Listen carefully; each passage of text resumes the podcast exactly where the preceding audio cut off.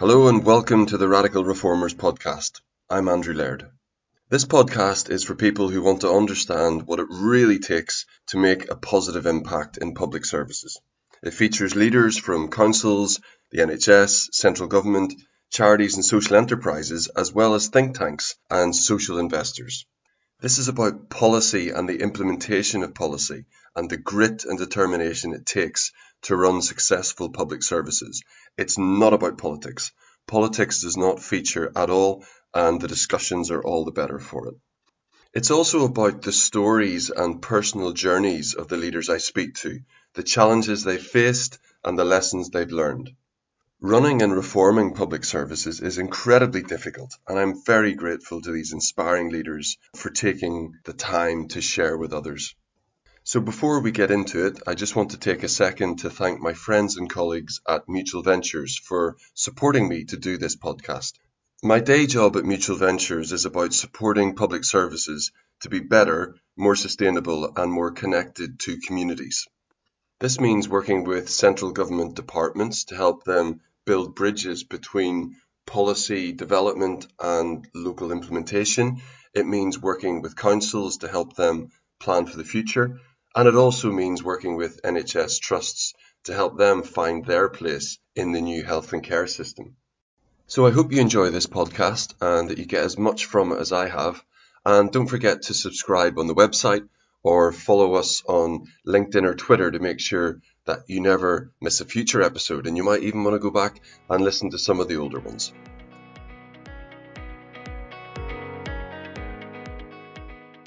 This episode is with Sophie Clark, and I've been really looking forward to sharing this one with you.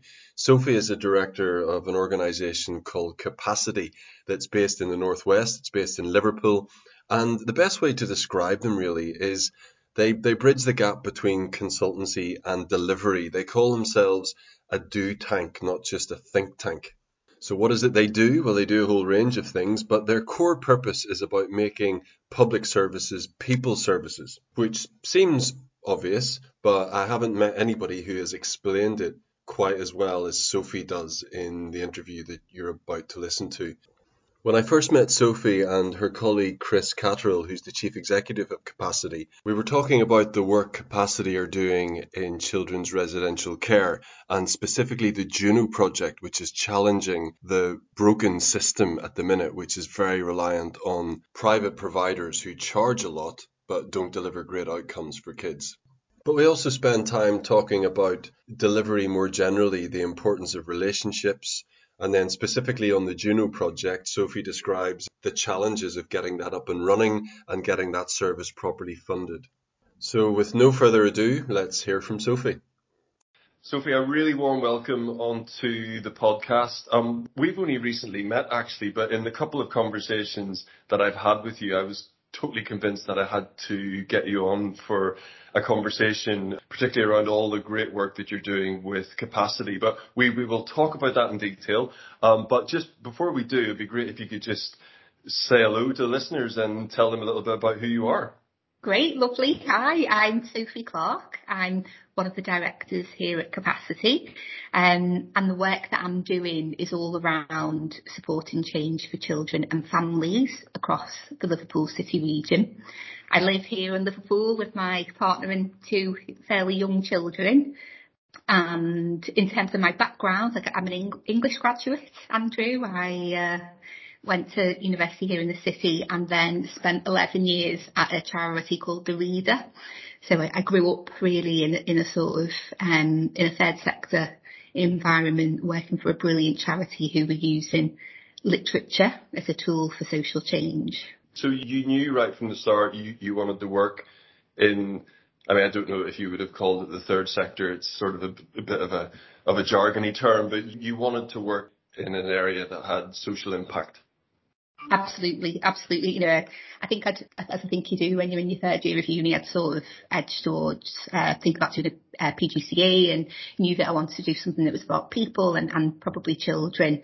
Um, and it was a sort of, as these things always are, a sort of accidental um, meeting really with um, a customer who used to come into a cafe where I worked who told me about the reader and um, yeah, I mean the, the first few years I was there Um, I was working a lot with children and children who were growing up in, in care in Wirral, which is the area that I was from.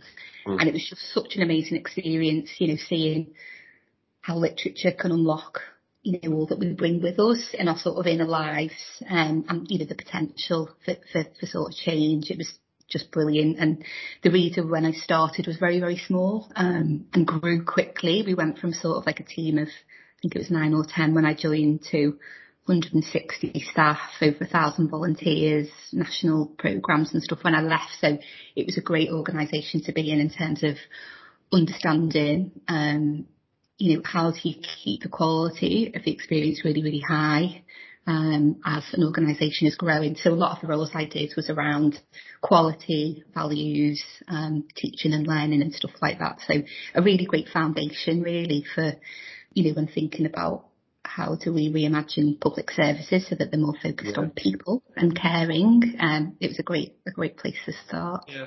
And just, just on the reader, is that using literature to, to help with speech and language or is it about building confidence or what, what was the ambition? Yeah. So, so, um, it's, I mean, it's, its origins were very much focused around giving people who may not read for pleasure um, opportunity to connect with literature and, you know, with, with a fundamental thought that, you know, literature, books and reading are one of the cheapest tools that we've got to help us with being a human being. Um, so the, so shared reading, the kind of model that we developed, um, and grew was, you know, a, a poem or a story is read aloud in a group environment, and you might have people who, you know, in, in any other walk of life you'd never meet, you know, maybe yeah. in the GP waiting room or in the pub. Um, but, you know, diverse groups of people who might be meeting in a community environment, in a library. Um, we did a lot of work in, in care homes, in prisons, in schools. Um, and really through reading aloud and making that experience really accessible and sort yeah. of, um, you know, equitable, just like create an environment where people can sort of interact with it on their terms. So it might be, God, I love that. I love that line, or this is making me think about this part of my, you know, relationship and ultimately very quickly the literature serving as a catalyst for like really meaningful conversation. So a lot of the outcomes were around confidence, around social connection, sense of purpose. Um, yeah. you know, and for the children that I was working with who you know, originally um, we worked with a group of young people who were in like a therapeutic fostering program, and it was really a space um, for them to reflect, to have a lovely relationship with somebody kind of outside of the kind of traditional system um, and use that as a space to support their own emotional well-being and yeah you know it was great. Really, really. Reading is fantastic. I, am a huge reader myself. I wasn't when I was younger. I, have become a, a, huge reader, and it is a wonderful way. Um, it, it, on the face of it, reading feels like a very personal thing, but it's a great way to connect with people. Actually, you, yeah. you, you read a book, reading aloud. Even I was listening to a podcast with Hugh Jackman, you know, the actor. Yeah. Um, yeah. And he was saying actually that him, I, I, don't know whether this is true, it's really admirable if it is, but he was saying that his wife and he read to each other each morning yeah. as a way of staying, staying connected. So I think we'd maybe try that once and think that was lovely and then probably never do it again, but oh. it is. And, and I think, you know, a way to understand that we've all got different perspectives and different experiences. Yeah. And, you know, some of the most interesting moments in shared reading groups are when actually people can see and feel very different things, but how do you hold that? You know, and um, I think that's an important kind of reality for us to remind ourselves of, you know. Um, so yeah, it was really, really good. And, you know, and I must admit, um, as you can probably tell, as it's where we've begun, it, it's a thread that sort I really do hold still. And, you know, we've used shared reading in local authorities for some of our kind of kick-off meetings and, you know, with new yeah. third sector clients because it's a leveler, you know, and, yeah. and you know, it's, yeah, it's a, it's a brilliant tool. Fantastic. So did you go from the reader to capacity and, and if so, how long, ago, how long ago was that? I did, yes. So I moved to Capacity in sort of early 2019. Capacity had just won um, a contract to work with Wirral Council um, to work with families and community organisations to redesign their early help offer for families. I think now is the time to get into what capacity yeah. is. So Great. one of the previous interviewees in the podcast was Chris Wright from, from Catch 22, who I know you know really well. Um, obviously, Catch 22 were involved in the setup of capacity. And on that podcast, he described it as some, as one of the things he was most proud of because as you know, he's stepping down as yeah. the chief executive of Catch 22. And I asked him, what were you most proud of? And, and this was the first thing he talked about. So for the listeners um, who may not be familiar with capacity, could you just say a little bit about what it is and how it makes an impact? Absolutely. So capacity exists to try and make public services people services. By that we mean we want the Northwest to be the best place to grow up, to grow wise, grow old, um, and to support that we work with a range of public um, and third sector partners really to try and help them overcome the barriers that are preventing positive change. You know, it, we're, we're, a very untraditional kind of consultancy organisation in that we we do more doing, um, yeah. you know, than, than most. So less of a think tank, more of a do tank, and we're set up in a way that means we can spend a lot of time really listening and understanding challenges and, and, and opportunities, um, but then working with brilliant leaders to actually implement the, the changes and, and the, the, things that are needed to, you know, to actually move things forward. But There's no like one size fits all approach that we take. Um, you know, we've got a range of services from business planning and leadership coaching through to service design and um, organisational development support. But I think the common thread across all of it is that commitment to really, really listening. Mm. Um, you know, we're, we're, an ex- we're an experienced team and we're good at what we do, but we don't come in claiming to know to know the answer. You know, yeah. often the, the challenge is really understanding the question. You know, and and so yeah, that's that's definitely where we play closest attention and.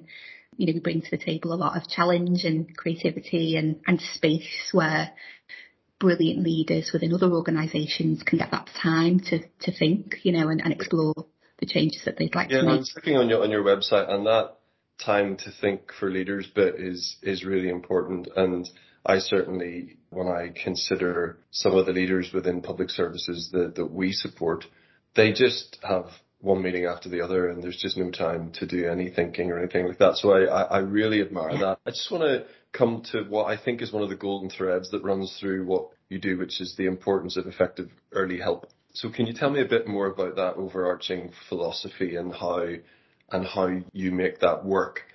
Absolutely, and Andrew. So I think a really good example is is the work you know that we touched on earlier that we've we've supported Wirral MBC to develop a new approach to early help. You know, I guess the philosophy behind that work is it's families who know best what they really need and want. And I think there was a shared awareness within the council, within partners and within the community that the current system um, heavily dictated by, you know, thresholds, referral pathways, um, you know, long waiting times to access support, you know, wasn't working. It, it, it wasn't early and it wasn't helping. You know, you look at the data around and the number of families who were escalating into social care and stuff like that. So, so we've um, we've just finished a three year project there. The first year we spent talking to shadowing, listening to, to families across the borough. Um, we worked with over 450 families, some of whom had never engaged with early help before, some of whom were in, you know, the kind of final stages of care proceedings and, you know, a really kind of wide variety of, of families and experiences we listened closely to what they what they needed and wanted. You know, and the kind of core messages that we had at the beginning were for many families across that kind of spectrum, the sort of fear that came with asking for help and that, you know, seeing the sort of council logo and thinking a likely possible outcome here is I'll lose my child and that, you know, being a massive barrier. Um, finding out far too late that actually there were loads of organisations and people who could have helped them. So, you know, and the kind of the fundamental message we heard was we don't want services, you know, when we've got hundreds of examples of moments of change for families. It was about a relationship with a yeah. brilliant person, and whether that was a neighbour or a teacher or, uh, you know, somebody working in a children's centre. It was the quality of that relationship. So, so we could hear, you know, we, we got a really good grounding in, in what what the experience would be like for families. They wanted a much more empowering interaction with early help that built on their strengths and that that we could see very early on that kind of voluntary organisations and groups in the community who have those trusted relationships already were going to be key um, to the new way of working. So we then spent a year of testing stuff out. So we worked with the local authority and a network of charities and VCSE organisations and we're Wirral to um, you know try a range of approaches. So, for example, um, we got some funding from Lottery to pilot a family coaching model okay. where um, families could log onto a website and they could choose their coach and very quickly access sort of a minimum of six weeks of coaching. You know, and in terms of impact, the, the results were really, really promising. And um, we worked with the Tudor Trust to secure some funding for like a really hyper-local grant making process so that um, people in the community called Seacombe could really, really quickly particularly what they needed, organisations could step forward um, and, you know, within a matter of days we could get funding on the ground to support those initiatives. Um, we looked at collective impact tools, you know, we're really inspired by, I guess, some of those models like West London Zone, you know, those more kind yeah. of collaborative ways of working across, across sectors. Could I just ask, where does this fall on the, maybe the line is blurred between, you know, consulting and actual delivery? Um, yeah. because it, it feels like I'm a consultant. I'll hold my hands up to that. Yeah. But we normally go in and we do a project and, you know, we like to build a relationship with, with a council, but it, it sounds like you were in there uh, uh as much more of a partner and, uh, you know, you were clearly looking to bring funding in from other sources as well. So, um, yeah. how, can you just explain a little bit about what sort of, you know, maybe even hybrid organization you are? We get our gloves on and get in. Do you know what I mean? Yeah. And and that's partly about modelling, you mm. know, and, and showing like. Um, you know, we've got a very sort of relational approach in terms of how we how we work with others, and you know, I think particularly with this early help project, it was really important that you know, we literally bring the capacity. You know, if, if we're going to test stuff actually for, you know, a children's um, team who were already, you know, really, really, I mean, that testing period was during the first wave of COVID. You know, there wasn't a lot of extra mm. staff hours in, in, in the, in the system to kind of oversee that. So if we were going to test it in a meaningful way, we, you know, capacity did step in and take that quite operational function, but it's for a time limited period of, and Mm. Yeah, so it is really key. But, but you know, obviously, it's about upskilling and sharing learning and giving people that that sort of um, framework that means yes, we come in, but we, we don't stay in.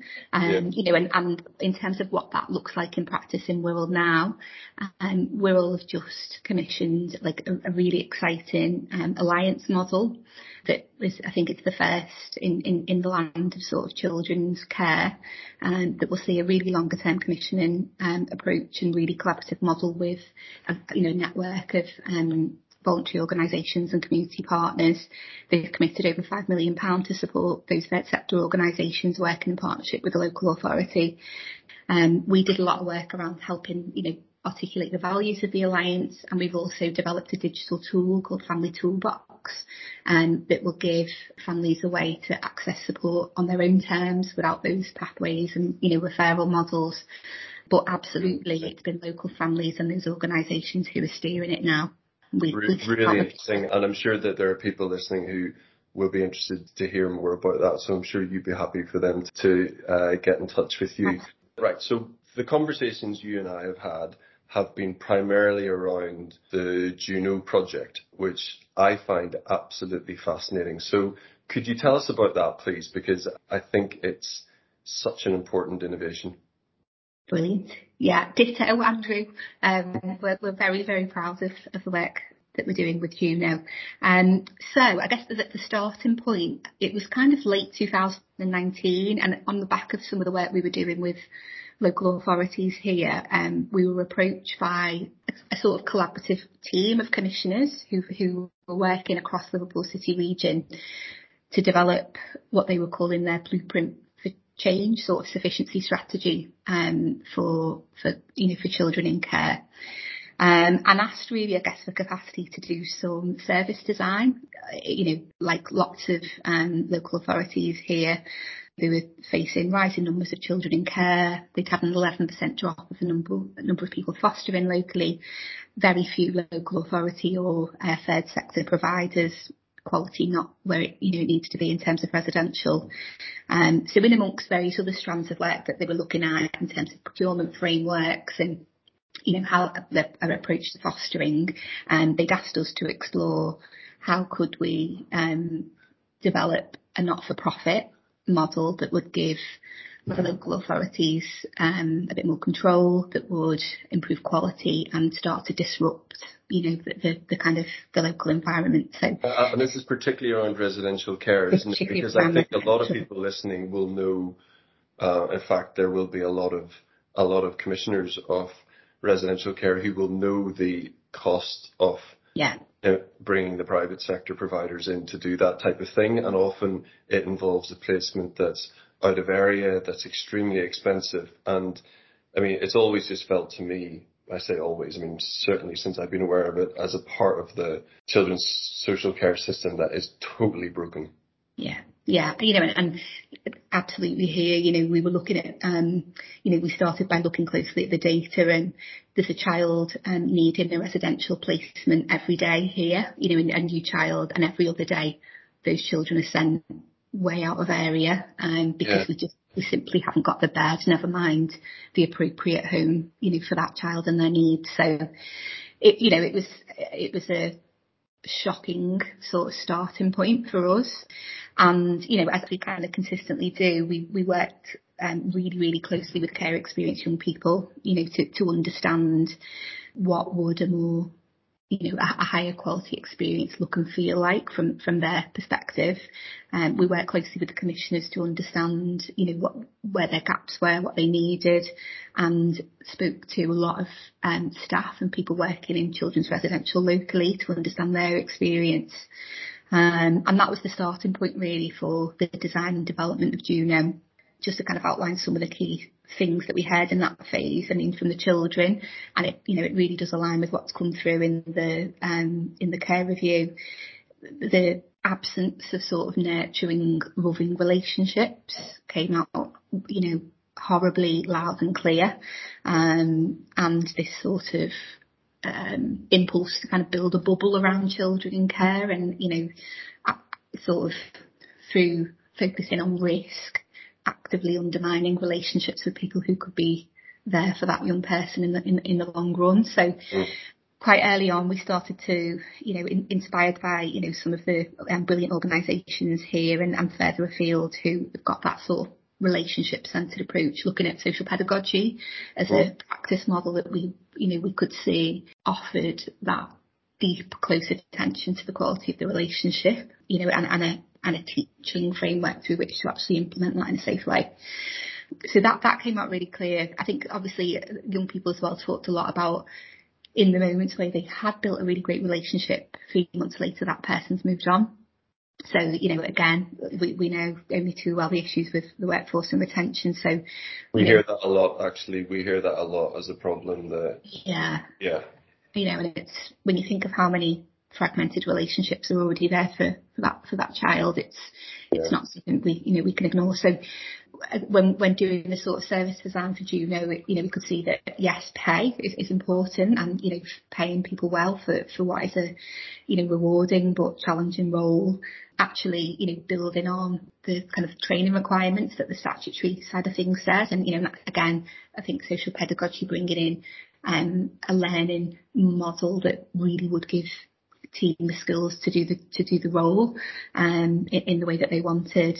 Um, more mental health support both for young people and for the team. Um, and we also started to explore really early the, the kind of idea of if we could set this organisation up as a CIC, so obviously not yeah. for profit, but so uh, just for people, uh, community interest company. Most people will know that, I think, but just in case. Great. Which is essentially the legal form of social enterprise. Yeah. Great. I've turned into that person who talks in acronyms, Andrew. I can't, I can't believe it. God. But um, so yeah, we, but we we went there because whilst um, obviously that gives control over, you know, it, it prevents people profiteering out of um, mm. out the business. um, and gives us an avenue through which we could sort of reinvest us in later years back into support for, for families um, in a sort of early help space. We were also keen to explore, you know, if there's a sort of staff ownership element to the CIC where, you know, frontline staff, you know, lots of people we spoke to in those early days talked about the pain that came with somebody, particularly in the larger care businesses, very, very far removed from the day, making decisions about who's living in that home, you know, what's happening to that young person, um, being so at odds with what with what the staff in, on the ground were experiencing. So having a space and an avenue through which staff can really make decisions about the homes, about the development of the organisation, about how surplus is reinvested. Yeah. Um, I, I, guess like your sort of John Lewis model. You're pushing at an open door with me here. I mean, I, I've, yeah.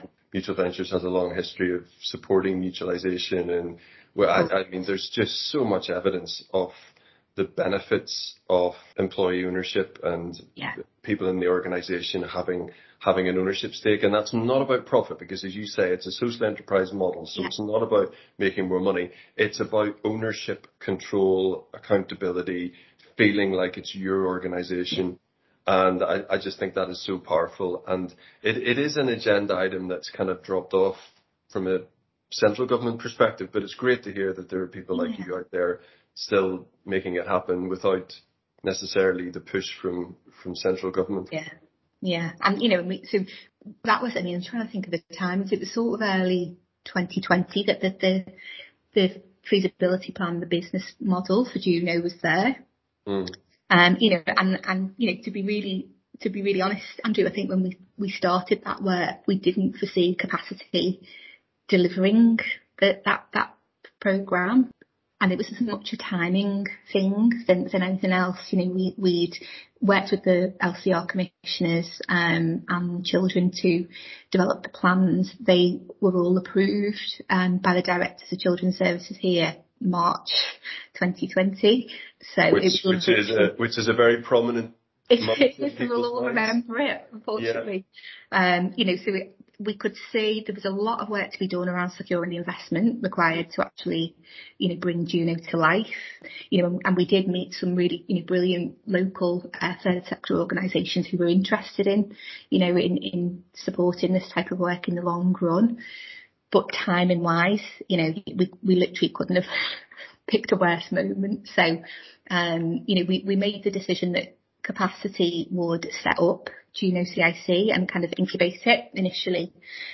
You know, we, we, have got the, the, the resource at that point to, you know, to actually support, you know, finding the investment, finding the property. There's a huge amount of work work to actually bring a residential organisation to life. So that's what we've been doing since really. And, you know, being really honest, it's been a, it's been a long journey to secure the funding. And, um, you know, I, I did business development at the Reader and with comparative ease, you know, could secure commissions from mental health trusts or, you know, you know, mm-hmm. really big um, grants um, for shared reading. But, you know, it, it was it was really, really difficult. And yeah, we we've landed with a sort of a kind of mixed model really. We've got some grant funding um, from Segelman Trust, from the KPMG Foundation and from the National Lottery. Um, we've got some so, social investment from one of the local authorities here um, who've, you know, really actively committed to, to making Juno happen. And then we've got a number of smaller social investors as well. So, you know, we, we've got there, but it's taken longer than I would have imagined. So can I just ask you a couple of quick fire questions here, just to make sure everybody who's listening is really clear on it. So Juno is primarily around residential care yeah. and offering a different solution. So this is presumably involving either the purchase or leasing of buildings and things. Yeah, yeah. So it's absolutely, it's going to be residential homes for children, sort of 11 to 18 children. We're anticipating four children living um, in each home. But yeah, absolutely. We, we again, we've got a sort of mixed approach at the moment. So we've bought, uh, well, the social investor has bought our first property. So that's currently being renovated at the moment to make it a really beautiful home. We're also working with some, you know, really brilliant registered social landlords locally who are purchasing off the open market for us. Um, and then again, we'll have kind of really reasonable long-term rental agreements and um, with options to purchase when, you know, when Juno's in a position to. Great. And then the funding that you talked about from all of those different sources, was that to get it all set up? Uh, because presumably the councils will will pay for the service in the way that they would. Yeah, yeah, absolutely. Um, they will, and you know, long term, you know, the business is sustainable, obviously, without, um, you know, without kind of grants and loans in future years. But the, the kind of startup investment needed yeah. to build the teams, to, you know, that obviously we, we've had, we've got a considerable um, refurb budget that we've needed to get um, the property really, really fit for purpose. Um, yeah, there's, there's yeah. kind of considerable startup cash needed. And at what stage are you at now in terms of launching the service timing wise? Well, we're really we're, we're tipping um, from the very exciting, you know, theory to reality. So uh, we, obviously we've got our first home, um, we've got, a, we've made an offer on a second property as well. Um, we have just appointed our director of care who will be the RI and oversee the development of the team in Juno. And we'll be launching the recruitment campaign for the care team in the summer with a view to opening our first home in Wirral at the end of this year. Wow, that's extremely yeah. exciting. And are you are you finding in your planning and modelling the eye-wateringly expensive fees that are sometimes being paid by councils that there is a different way of doing it that's a better keeps kids closer to their communities and and is also more affordable for councils?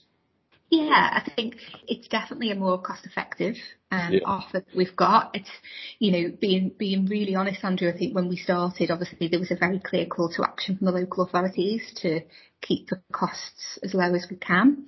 Um, if we're going to make this a really brilliant experience for children and the quality of the training and the support for the team, etc., is going to be fantastic. You know, it's there's a cost attached to that. So, yeah, of course. Um, in terms of the model, you know, we're we're just below the average placement fee for the yeah. for that Liverpool City region. So it's definitely doable, you know. And but it's within the region. It's close. It's there. It sounds like there is a, a a huge amount of wraparound support that just isn't there elsewhere absolutely, you know, and we'll have, um, there'll be, we're going to have a clinical psychologist working part time on the team who can, you know, really be working primarily with the team to sort of embed a trauma informed approach, but available to offer fast and immediate support to the children and the team as needed. There's capacity is going to play a sort of a support function. We're going to do a lot of the kind of back office stuff that can take staff away from the, you know, interactions with young people. So, um, you know, be that kind of day to day finances and HR oversight and stuff like that. So there's a, there's a kind of core team who are supporting that, that frontline team in the home to make sure that they can really focus on the children. Great. I love this, as you can probably tell, um, and you, you know from our previous discussions. But one of the things I really enjoyed about uh, and still enjoy about some of the work we do is that it was the supporting those organisations that would positively disrupt a really well established marketplace where private providers were very comfortable. And this definitely feels like an example that if it works, no pressure. Um, if, if it works really well, you know, that actually the rest of the country will be looking at this and thinking there's a different way of doing this. We don't really need to be sending all of our money away to distant private equity funders, investors. Yeah, and, you know, and there are some great organisations out there doing it, and you know, we're really keen. Um, you know, your your kind nod about you know, let's see, let, let's get it going and see if it works. We're very, very aware of that, you know, and we, we are getting knocks on the door already, you know, from other parts of the country who are interested, but we've got to keep our focus on making sure that the quality of what we do you know, particularly as we prepare to open is, is really there. But we are really open to share learning and we want to collaborate, you know, with other not-for-profit, you know, providers and others who share the ethos and, you know, I think collectively we can, you know, we really can reimagine what, what a different I think, I think approach looks like.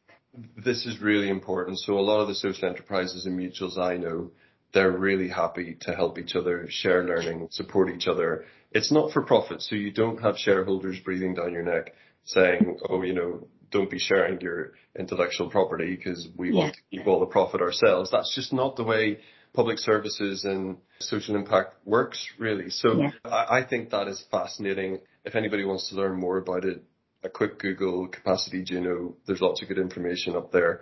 I want to just draw some wider learning from your experiences here. So obviously your ability to have very close collaborations with councils and indeed in the case of Juno, a group of councils with, within yeah. a combined authority.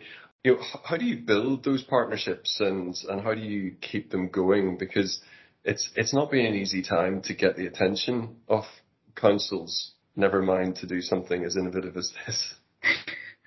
Um, that, that's a really interesting question. I think I guess with everything, ultimately it comes down to the relationship, mm-hmm. you know, and I think capacity's way is very much about, you know, being real, honest and straightforward, you know, and I think we've got a, a warmth and a sort of relationship centered way of working that means, you know, as and when we bump into people who share that same appetite for change and, you know, are looking for ways to, to make that happen. You know, it's, it's about those conversations and, and, you know, bringing people together.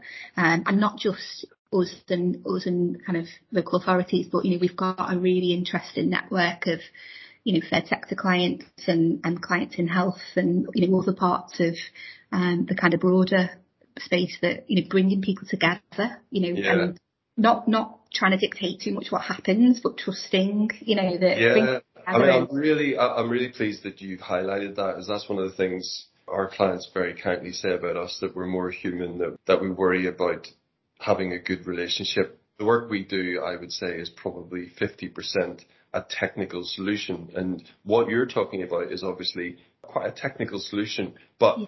at least 50%, probably more, is the relationships it's bringing people with you. Like I, I know how hard it is to bring a number of different councils on the same journey with all of their different pressures, all the different personalities that are involved. Yeah. I think as well, like one of the key from a practical point of view, you know, and even within one local authority, you know, you can get a department or a team who are really, really sold um, you know, and, and share that kind of sense of purpose and commitment to change. But then, you know, maybe some of the kind of corporate teams who've got very different pressures, they're not in the same place. And, you know, in terms of affecting change, um, I think that's where really listening to the communities that everyone's collectively serving is, is vital because it's not about what I think and it's not about what the AD of Early Help thinks. It's about this is what your residents need and want, and it really grounds, you know, and, and just brings a reality um, to conversations and plans that uh, it, it cuts through that sort of a lot of those other dynamics that can be at play in, in any yeah. organisation, you know, not yeah. just the authority. Um, yeah. Yeah. Going back to the Juno model, that strikes me as a person who's spent time talking with social investors and people operating in that space that it strikes me as as a very, to use silly terminology, but an investable proposition where yeah. there's clearly a pretty strong likelihood of a good outcome. And I'm just interested if you have had any conversations with social investors. You don't have to name them, but just it'd be eh, because I I've been talking to a number of people in this space on on the podcast, and I'm really trying to press them on what they're doing to support innovation and to support new ideas that maybe aren't proven.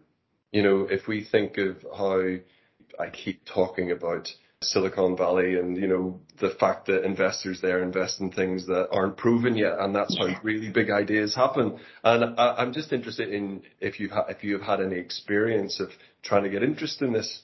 Yeah, yeah, I think it's a really important point, Andrew, and you know, we, yes, we've got two investors supporting Juno now, and but you know, we've talked to many, many, many more. You know, and I'd say you know, the six, seven, eight organisations who, you know, we we went through due, due diligence with, and you know, absolutely understand the problem, moved by um, you know the need, excited by the proposal, and can see how it would work. But you know, in simplest terms, I guess a feeling of you haven't got the track record yet. Can you go away and do one and come back? Yeah. I, you know, absolutely. My ask, I think, would be let, us just be a bit bolder. Like that's the purpose, isn't it? Really, of of, of of, of, social finance in that way. And yeah, that maybe there's a lesson to learn from Silicon Valley and um, yeah. People listening to this podcast will be bored of me talking about it. I am just determined to get to the bottom of how some of the learning from that and that kind of willingness to take risk to try and find the really big ideas. Because if there is a problem in public services right now that you could point at and say, this is a problem, it's children's residential care, at least in my mind. That's it, you know, and the, the risk, you know, of course, I understand um, how that those decisions have got to be kind of worked through when it comes to level of risk and rates, etc. But you know, the social investment that we've got is not cheap. Yeah. You know, if, if we were at a different stage in the business, a, you know, a kind of commercial bank would give us much, much better terms. So, yeah, yeah, yeah. yeah. But, you know, it, yeah. That, it is where it is. But yeah, if, if more social investors would like to come on the journey, yeah, we, we should definitely be having that discussion. Very good, very good. Well, there will be opportunities to think about this model elsewhere in the country. I haven't uh, asked you about that ambition yet, but I know that you're very focused on making it work within, yeah. within Liverpool first, and that's that's exactly the right thing to do. So, just re- really briefly, I just want to ask you about some of the other work Capacity does. So, um, just looking at your website, there there are programs like Regroup and Emerge. Can you just really briefly explain what they are?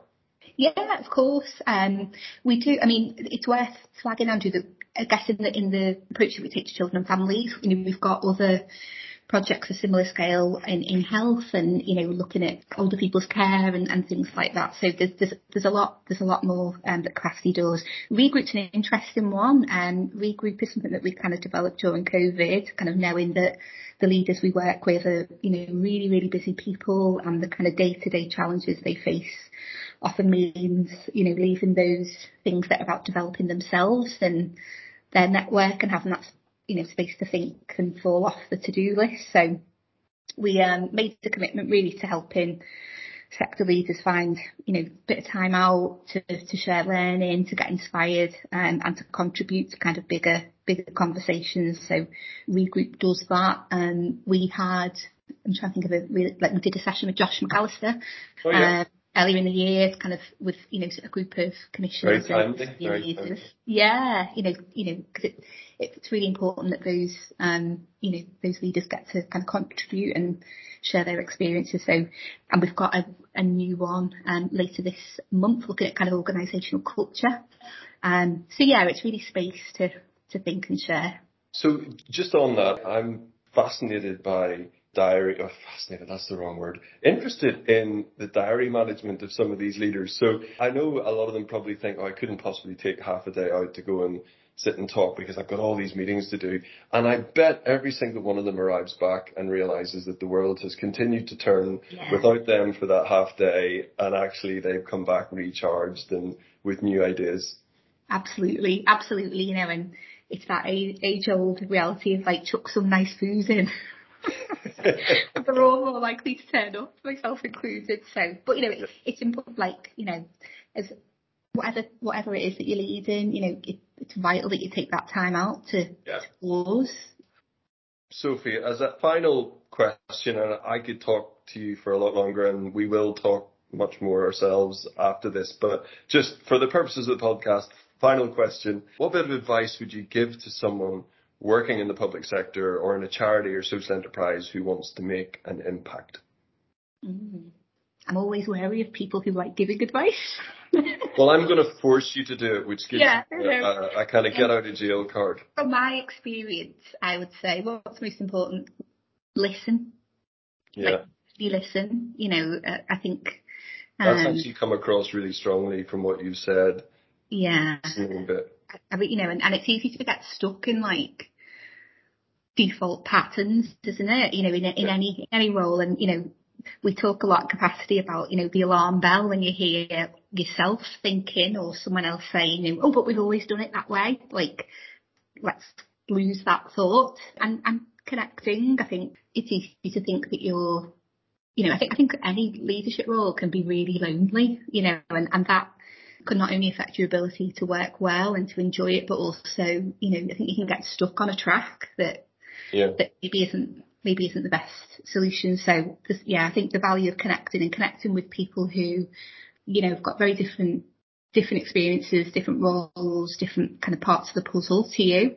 Um, you know, and again at capacity, you know, we, we try and, you know, bring in funders together with community members and sector leaders and local authority leaders and things like that. You know, it's, that's where, that's where the magic happens when you've got yeah. connections. Yeah. So keep listening, keep talking, keep communicating. And, and worry if you, if you think, but we've always done it this way. Yeah. Uh, yeah. Be, be prepared to be bold and change if it makes sense. Yeah. Brilliant. Absolutely. Sophie, thank you so much for your time. Thank you. It's been great. I learned a huge amount from that conversation. I hope you did too. I thought Sophie's comments and views on the importance of relationships was spot on. Uh, I certainly subscribe to the idea that any outcome you're trying to achieve, yes, there's a technical, logical process that needs to be gone through, but it's pointless if the relationships aren't there and you don't bring people on the journey with you. And Sophie's main case study for this approach, the Juno project, I just think is so important. And I want to spend a little bit of time talking about that now. So, children's residential care, anybody working in children's services in a council will know that unless they have a very uh, unique and different provider, it is a very broken system. The market is completely broken. It's dominated by private provision that's very expensive, that doesn't deliver great outcomes, and very often places children quite a long way from their communities. So something has to give here because children are not leaving that experience in a better place than they went in. And in fact, in most occasions, they're coming back worse. So the Juno project, whilst uh, will be affordable, that's not what it's about. It's about delivering a much better outcome to reduce the chances of that young person, that child, needing to go back into residential care once they've been there. So I think this is something to be watched really closely, and hopefully other parts of the country can pick up on it and maybe even capacity can begin conversations when they get it up and running in Liverpool. Um, they can begin conversations with other areas around the country because this is an intervention that is sorely needed everywhere. So that's all for this episode. Many thanks for your time. And don't forget to follow the podcast on the website. You can register there or on LinkedIn and Twitter to make sure you don't miss any future episodes.